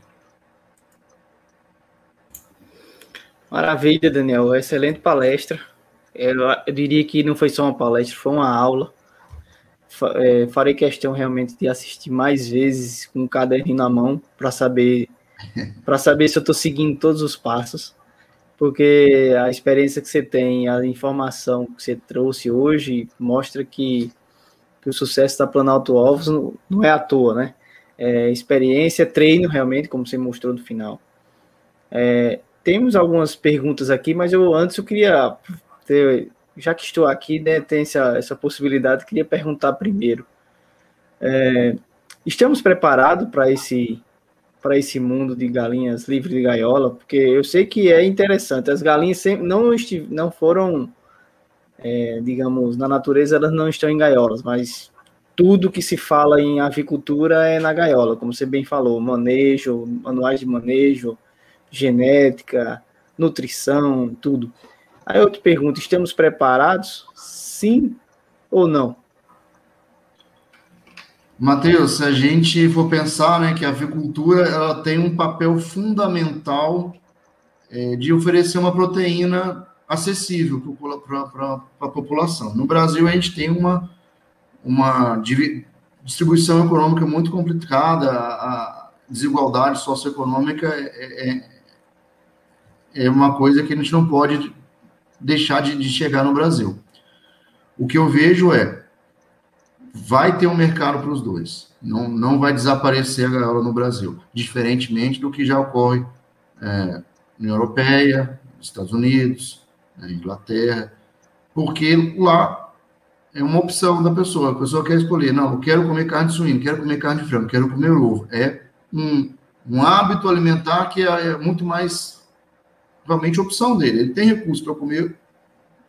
Lógico, existe pobreza na Europa, gente, também existe, mas é, é, é, é menos, menos latente do, do que é aqui. Mas, tecnicamente falando, se a gente quiser, é possível, é, é, existe recurso. Eu, eu fiz uma visita agora recentemente, um produtor que tinha 10, eu não visitei os 10 milhões, ele tinha 10 milhões de galinhas em free range e cage free. E isso num país menor que o nosso, né, na, Alemanha, e ele tinha unidades em diferentes regiões do, do país para poder é, ter essa estratégia de mercado, chegar com ovo mais fresco, enfim. Muito, muito interessante. Então, existe a possibilidade. E uma vantagem muito grande. A gente já aprendeu muito com o que a Europa vem sofrendo aí nos últimos 12, 9 a 12 anos, né, que eles estão nessa nessa luta aí já e já estão com, com tecnologia suficiente para isso. Então, possível é, só que é um ovo que custa mais caro. Perfeito, perfeito. Temos aqui algumas perguntas. Vou passar a Miriam para você passar para o, o Daniel. Certo. Primeiro, parabenizar o Daniel, né, pela excelente palestra, trouxe, assim, de uma forma bem clara, né, como diz o professor, foi uma verdadeira aula. E é, então temos aqui algumas perguntas. Tem a Criviane, muito obrigada, viu, Criviane, pela sua pergunta. Está interagindo conosco aí no chat. Ela pergunta o seguinte: é obrigatório fazer o poleiro? Se sim, por quê? Olha, obrigatório não é, porque não existe legislação específica falando que quantos ninhos, bocas de ninho uhum. precisa, uhum. quantos é, bicos de nipo e não, fala, não existe legislação que fala nada de puleiro. Legislação não. Mas se você for certificar, a certificadora vai ter uma exigência, seja ela qual for. Existem. É, começando a surgir mais opções de certificadoras no Brasil, existem, existe uma que é líder de mercado e, e algumas outras estão surgindo mas todas elas têm os requisitos de puleiros. E se você ignora a certificação, não tem legislação, mas eu estou pensando, para minha produção, eu diria que é obrigatório. Porque o poleiro é o enriquecimento mais simples que tem, se assemelha muito à condição de natureza que a galinha tem, de, de, de se empoleirar realmente, e é onde ela se sente confortável, ela se sente, ela, se, no que de frio, a galinha não dorme na, na cama praticamente, praticamente, né? Outro dorme, mas todas vão procurar o puleiro à noite, porque é onde ela, ela se sente mais confortável realmente. Tá? E o modelo de puleiro interfere muito. E aí existem alguns estudos, que quem quiser eu posso estar compartilhando. É, tamanho do puleiro, espessura do puleiro, formato, altura, é, é bem interessante esses estudos. Certo. É, tem mais uma pergunta aqui. Qual o horário mais indicado para soltá-las e prender? O horário de soltura da galinha, a gente tem que fazer um treinamento com elas também, né? Elas aprenderem que tem que botar no ninho. Porque se eu soltar ela muito cedo, no começo, a galinha ainda está no início de postura, ela vai começar a botar ovo no pasto, no, piquete. Isso não é bom, porque é difícil recolher o ovo no piquete, você vai pegar o ovo você não sabe se é daquele dia, se é de três dias atrás, e aí é piora muito a qualidade do ovo, né? Então, o que, que a gente faz? Não é uma regra, tá? Mas a gente, até ali semana 22, 23, mais ou menos, você, come, você solta a galinha bem no finalzinho da manhã, no começo da tarde, ali, meio-dia, 11, 11 e meia, meio-dia, porque a maioria das galinhas já botaram o ovo nesse horário, né? Você tem um programa de luz que estimula a galinha a botar mais adensada lente no, no final da madrugada e o começo da manhã. E, e ali, meio-dia e meio, vai, não, desculpa, 11 e meio, meio-dia, vai ter galinhas que ainda não botaram, mas essas galinhas costumam ficar dentro do aviário, botar e depois elas saem. Conforme a galinha já foi acostumando a, ficar botar realmente dentro do, dentro do ninho, aí você consegue antecipar esse horário, consegue abrir nove e meia, dez horas da manhã, e o horário de prender, o mais fácil é aproveitar o pôr do sol, porque ela, ela já se condiciona, é, é um, é um estímulo para ela estar tá voltando para o barracão, você usa o pôr do sol, pode usar também bandeirinhas, chocalhos, é, usar ração também, né, fazer um giro de ração ali que ajuda a estar tá recolhendo vai, vai depender muito da sua disponibilidade de mão de obra também, porque, como eu falei, a galinha começa a botar o ovo no, comer, no final da madrugada. Então, ali, 5 e meia, 6 horas da manhã, já tá, a galinha já está botando o ovo.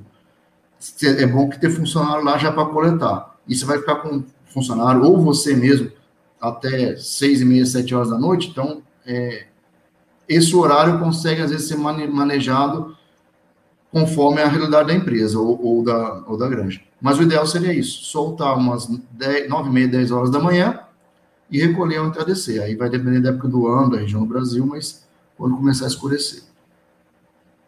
Perfeito. É, mais uma pergunta aqui da Criviane. Ela pergunta o seguinte: quantas semanas é ideal para colocar os ninhos dentro do aviário? É, Depende como é que é o seu programa de vacina, tá? Porque a vacinação, é, você precisa manipular as galinhas individualmente e garantir que cada uma delas tenha sido vacinada. Né? E a maioria das vezes ali você tem por volta da semana 14 a semana 16 a última vacina injetável. Dali em diante são vacinas ou via água, ou via spray, ou, ou que são não necessariamente você precisa pegar individualmente, né? São vacinas do lote. E aí eu diria que a partir dessa vacinação você já pode colocar o ninho, tá? O melhor é realmente você já fazer a recria e a produção no mesmo ambiente. E aí você pode ter algumas áreas com ninho e quando for vacinar, você é, conduz as galinhas para a área que não tem ninho e, e, vai soltando aos poucos, né? Enfim, evitando mistura, tem, tem umas divisórias, para você não perder a rastreabilidade do que, que você vacinou, o que, que você não vacinou. E, mas tem muita gente que faz transferência, né? Você faz a recria numa determinada estrutura, num determinado barracão, e depois você faz a transferência para um barracão de, de produção. E aí tem que ter muito cuidado para não fazer essa transferência muito tarde, porque além da galinha acostumar com o ninho, ela tem que acostumar com todo um ambiente novo. E essa transferência, dependendo da distância, dependendo de como ela foi feita, pode gerar um estresse na galinha e, e atrasar um pouco a produção. Ótimo. É... Qual, qual o melhor capim para o piquete? Olha, de uma forma geral, o melhor capim é o capim nativo, o capim que já está adaptado na sua região aí. Mas se você for plantar um capim, é, tem opções de capins que conseguem produzir um volume interessante, porque a, a, galinha a gente acha que ela não pasta, né? Ela pasta pra caramba, não chega a ser uma vaca não, mas pasta bastante. Eu, eu gosto muito do Tifton. O Tifton é um capim mais resistente a essa pastejo da, da galinha e que dá um volume bom. Em regiões mais frias, que você tem um inverno onde o Tifton aí não desenvolve muito bem, mesmo irrigando, é questão de, não sei exatamente a parte de germinação dele, mas ele não vai muito bem, ele fica verde, mas ele não dá volume. Você pode consorciar com uma, alguma leguminosa aí, né? Uma, uma aveia, alguma, alguma outra coisa que seja é, disponível na sua, na sua região. Tem quem use, às vezes, feijão guandu, que não é pasto, ele é um arbusto, e ele dá sombra, e a galinha gosta muito desse sombra também. Não precisa ser sombra de uma árvore, de um, um IP gigante. A sombra do, de arbustos também é suficiente. E o feijão guandu, ele é bom porque na época de inverno, onde o, o Tifton não está é, produzindo o suficiente, ele consegue suprir um pouquinho. Mas plantar só feijão guandu não é legal, não. Ele seria só para fazer as sombras e ele ajuda a fazer a, um pouquinho de substrato aí quando o, o Tifton não produz o suficiente. Perfeito.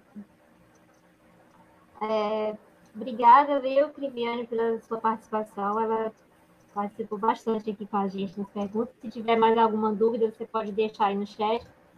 E continuando aqui com as perguntas, o Enzo, Enzo Bonfim, ele pergunta: a demora da, a demora da troca da cama, Maravilha, no caso, pode afetar a produção? Muito. É, como eu falei, a interação da galinha com a cama é, é o tempo todo. É isso aí, ela é, reflete quase que imediatamente. Uma cama ruim, ela vai ter um, um desafio é, ambiental maior para a galinha, ela vai, vai, às vezes, entrar em desequilíbrio da, da flora, que eu falei algumas vezes, né? é, vai provocar calos, enfim, essa demora, ela afeta muita produção. Então, tem casos aí, não, não tem como falar da experiência nossa, mas a gente sabe de alguns casos que o pessoal cai aí 5, 6% da produção por qualidade de cama. E se isso se prolongar por mais tempo, a galinha chegar a ter uma pododermatite, até algo mais sério, pode cair ainda mais, porque a galinha já vai começar a se movimentar com mais dificuldade, ela já não vai procurar tanto comedor, não vai procurar tanto bebedouro, ela está ingerindo menos ração, ela vai botar menos, menos ovo. Ou um ovo de pior qualidade. Ótimo. Professor, tem mais alguma pergunta? É, no chat não tem nenhuma pergunta mais, não. É, tem bastante gente aqui assistindo. Eu queria ter um, perguntar uma, uma situação, Daniel. É, como você comentou, a genética não traz uma, uma os manuais digitais genéticos não são para aves livres de gaiola, né? É, principalmente aquela questão ali de mano, aqueles índices de produção, aqueles, é, como que vocês é, fazem aí para essa questão e quais são as linhagens que vocês usam, né? Não precisa dizer qual é a linhagem, obviamente, mas só se é comercial ou não, se é para específica para gaiola e do ponto de vista de nutrição, assim, porque eu acho que, que ao longo do tempo vocês acabam criando, né, uma nova, uma nova, novo manual, vamos dizer assim, né? Isso uhum. serve mais para esse, mais para aquele. Queria saber um pouco mais dessa experiência, se puder.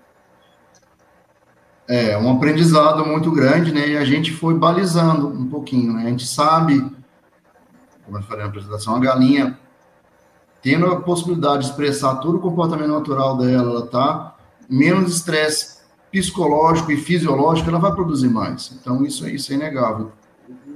A gente já coloca um padrão acima do, do, do que está no manual. E aí, com o tempo, a cada ano, a gente vai balizando isso.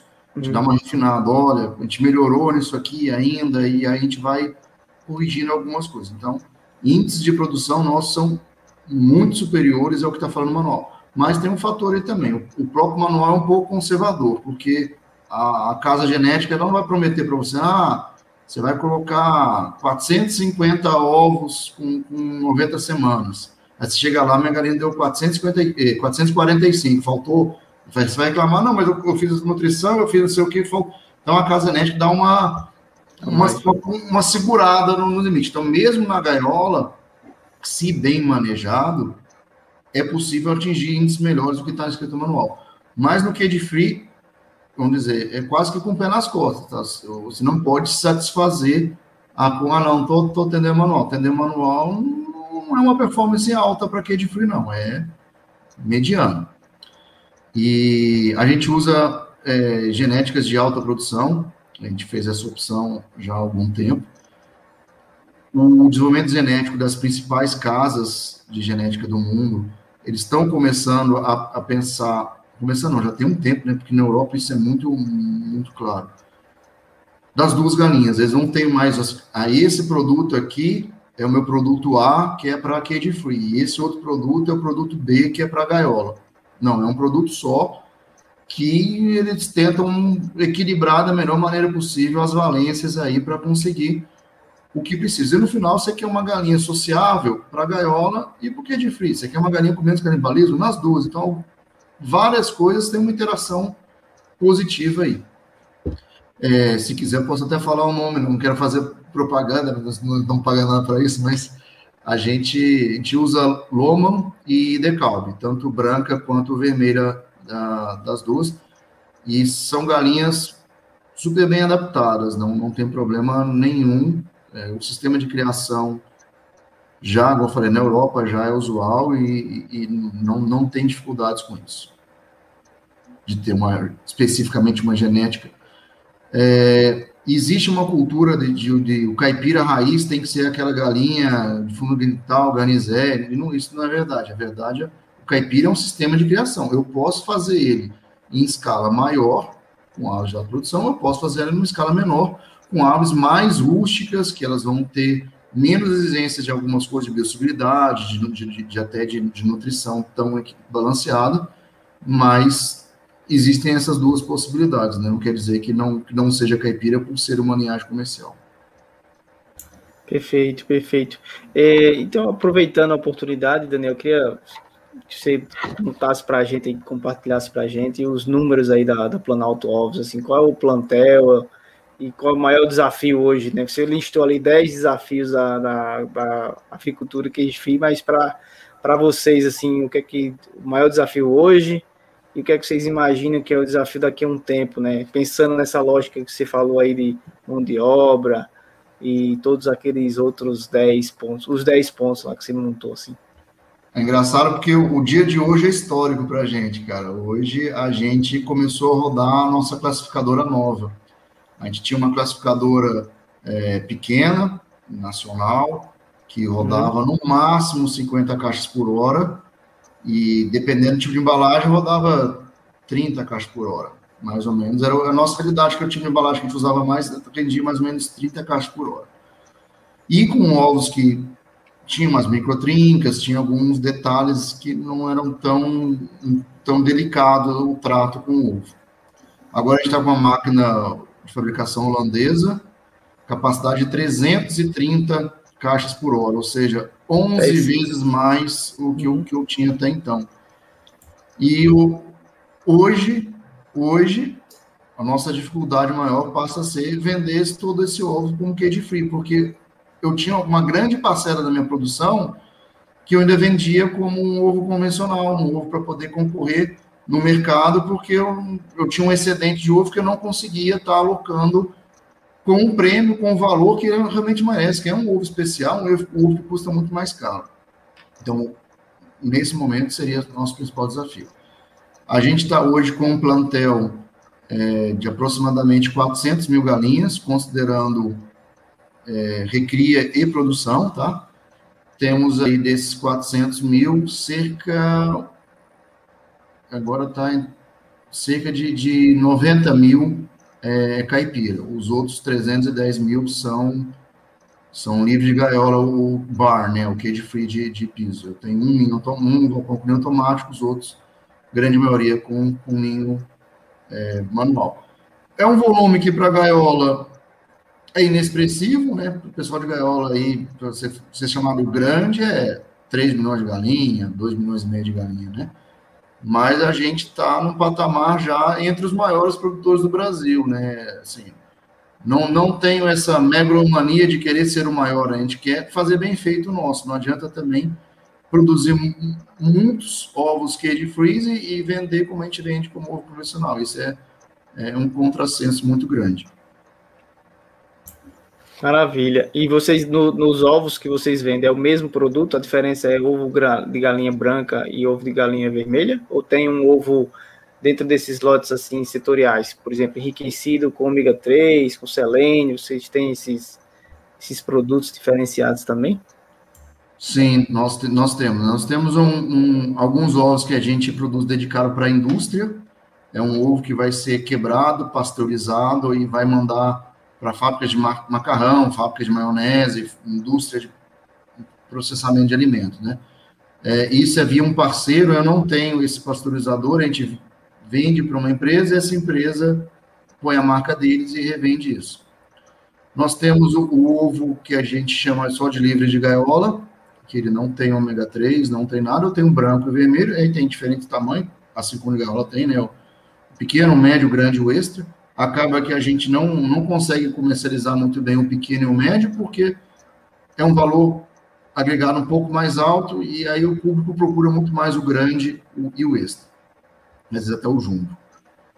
E aí nós temos o, o enriquecido com ômega 3, selênio e vitamina E, onde isso é tudo via nutrição, né? A galinha tem uma alimentação que tem teores maiores disso, a gente fala enriquecido, na verdade, está errada a palavra, o negócio é alto teor, né? Enriquecido é uma farinha de um leitinho, que, sem fazer propaganda, mas farinha láctea que você vai lá e, e adiciona depois o ingrediente. No nosso caso, você não adiciona depois, você põe na ração, a galinha ingere e aí ela vai estar tá botando um ovo que tem um teor mais alto. Isso tudo, né, a gente tem normas de laboratório para fazer análise, em laboratórios terceiro, enfim. E por último, nós temos o caipira, que também é enriquecido. Aí todo caipira nosso é enriquecido com é, ômega 3, vitamina E e selênio. As fontes de ômega 3 existem várias fontes. A gente optou aqui por trabalhar com uma alga. Ela é, não dá cheiro no ovo, ela, o cheiro na ração é muito, muito discreto, mas um, um pouquinho cheiro na ração e ela consegue você ter uma dosagem relativamente baixa na ração. É, existem outras ferramentas que eu posso usar para linhaça, mas a linhaça eu tenho que entrar com uma dosagem muito alta na ração e aí até dificulta. Tudo bem que ela acaba contribuindo com fibra também, eu posso tirar minha outra fonte de fibra, mas ela dificulta esse, esse processo. Eu tenho óleos de peixe, né, que aí tem já uma questão de, de certificador, às vezes não, não permite nada de origem animal, e tem outra questão que ela deixa muito cheiro, e esse cheiro chega a passar até o ovo.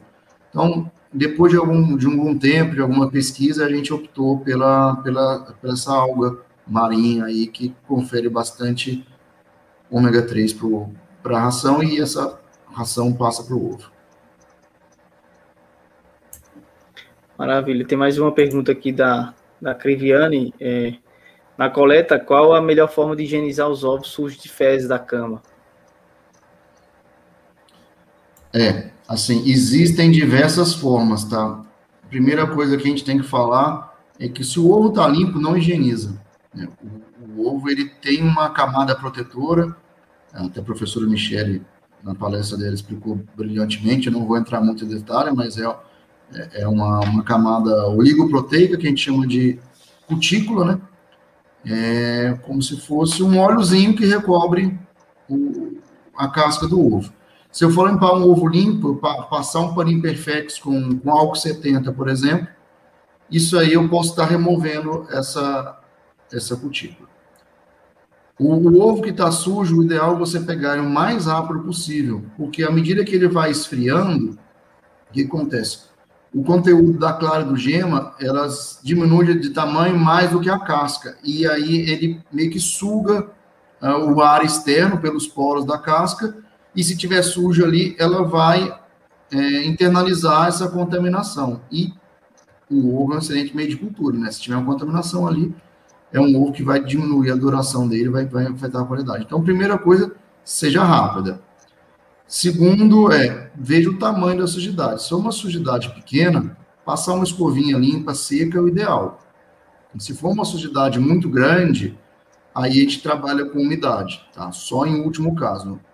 O ideal é, é não lavar ou lavar a seco. Se for lavar úmido, não deixar o ovo em imersão muito tempo. Tem gente que costuma pôr o ovo na água, num balde ali, aí vai almoçar, depois do almoço pega. Não faça isso, que vira um caldo para contaminação de bactéria, o ovo termina de esfriar, ele puxa toda aquela água contaminada que está ali, isso é a pior forma possível, vai deixar vários ovos é, de má qualidade ao mesmo tempo. Então, lava individualmente, com água corrente ou com pano úmido. Né? É, dependendo do seu processo, você, por exemplo, no meu caso, eu vou lavar, levar esse ovo depois, posteriormente, para um outro local que ele vai ser novamente lavado, classificado, enfim. Só o pano úmido tende a ser suficiente. Se você é, for comercializar logo depois, aí passa um, um, pano com, com algum produto que não vai internalizar no ovo para não deixar gosto, para não ter um resíduo químico. Então, você não vai usar ali uma criolina, né, que tem cheiro forte para caramba eu recomendo só o pano úmido mesmo, ao máximo com, com, com um sabãozinho neutro. O sabão já, já pode penetrar na casca e já não, já não é legal. Tá? Minha recomendação é só, só o pano úmido. Ovos de incubação, ovos que vão, não são para consumo, que são ovos férteis, aí você tem outros recursos. E aí a gente já é, usa água uma temperatura mais quente, mais próxima da temperatura do ovo, para não dar um choque térmico tão grande. Tem outros cuidados aí. E você tem disponibilidade de usar um desinfetante, porque não vai ser comido depois, né? Maravilha. Então, vamos encaminhando aqui para o, para o final. Obrigado, Daniel, mais uma vez por essa bela, bela palestra, bela aula, né? É, essa, como eu comentei, é um passo a passo. Eu vi, eu, é uma coisa que eu achei bem interessante que eu estava analisando as fotos, quando você estava mostrando, depois você comentou, porque era uma coisa que eu ia perguntar, era a distribuição dos ninhos, né? A distribuição dos ninhos ali você garante que todos tenham a mesma iluminação, que é comum as aves chocarem, por exemplo, porque por causa desse detalhe, né? Então achei, era uma coisa que eu tinha pensado em perguntar, você já, já respondeu. Eu não coloquei como desafio o manejo do choco, mas dependendo das linhagens, o manejo do choco pode ser um desafio também, tá? Aí tem, é. tem um outro cuidado com isso. Maravilha. É, então a gente agradece a todos que, tá, que estão aqui assistindo o nosso canal. Fiquem atentos que a gente tem algumas lives ainda até sexta-feira. Sexta-feira é, é o dia do sorteio dos nossos brindes. Vou mostrar aqui os brindes. Gente tem alguns, né? Para quem está assistindo essa palestra, sabe o que é isso aqui, né? Esse Slack colorimétrico para ver aí sobre a pigmentação da gema. Tem algumas coisas mais aqui, eu vou mostrar para o pessoal ficar atento, né? Tem aqui um livro sobre aminoácidos. Essas aves aqui não são aves livres de gaiola. A gente precisa fazer essa avaliação também. Tem aqui um livro sobre galinhas poedeiras, criação e alimentação. Também um livro que não comenta sobre aves livres de gaiola, né? Então é uma coisa que a gente precisa atualizar, rever sempre, porque é o caminho que eu acho que é sem volta realmente. Que ovos de ótima qualidade, já mostrei aqui também. Esse, esse livrinho aí é, é, quase uma bíblia, né? Todo é, mundo tem que seguir. Todo mundo tem que seguir, exato. Tem esse livro aqui também de produção de não ruminantes, que aqui a gente tem mais informações, tem aves, tem peixes, tem cavalos, tem outras coisas mais. Então, é isso, pessoal. Fiquem atentos, porque a gente vai sortear isso na sexta-feira, esses materiais na sexta-feira. Tem algumas regrinhas que estão lá no ditas aqui no em outros vídeos estão ditas, eu não estou lembrado agora quais são. Eu sei que tem que estar inscrito no evento, inscrito no Instagram, se eu não me engano, e no canal do YouTube. Então fiquem a, aí a, ligados para não perder essa oportunidade. É, Miriam, passo para você finalizar Daniel, passo também depois da Miriam para os comentários finais e a gente fica por aqui. Certo. Obrigada, professor. Mais uma vez, parabéns, Daniel. Muito obrigada é, por ter aceitado o nosso convite, né? Por, por estar aqui nessa sétima edição é, do mês do ovo. Muito obrigada. E como o professor já ressaltou, né? Ao pessoal aí do, que nos acompanha, a importância né, de se inscrever no nosso canal, seguir as nossas redes sociais, principalmente para o sorteio, a gente estamos na última semana, sexta-feira ocorrerá o sorteio, e fiquem ligados aí, atentos, é, preenchendo lá a, a lista de presença que a gente disponibilizou no chat, e aí lá vocês têm a oportunidade de colocar lá o Instagram, porque vai estar sendo feito o sorteio. E muito obrigada. E passo a palavra para o Daniel. Bom, eu que agradeço, para mim é uma grande satisfação. O, o evento todo do, desse mês do ovo está sendo fantástico, a gente está acompanhando. E para mim realmente é uma honra ter sido convidado e, e, agradecer imensamente vocês a oportunidade de estar tá falando um pouco daquilo que a gente é tão apaixonado e, e tão entusiasmado, né? Às vezes até demais. Eu vi que passei bastante na minha hora aqui, estava programado, mas eu sei que valeu a pena, que teve muita coisa interessante que a gente compartilhou e, enfim, a mensagem final é aquela de buscar o conhecimento e correr atrás e, e o conhecimento está cada vez mais acessível e a gente tem que, tem que valorizar isso cada vez mais.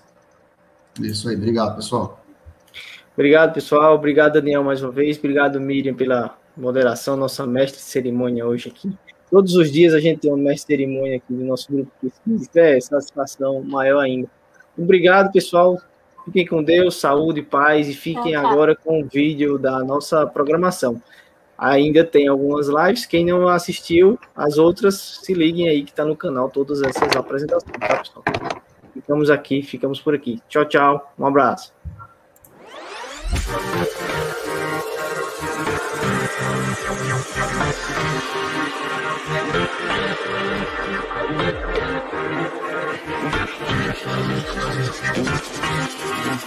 Oh.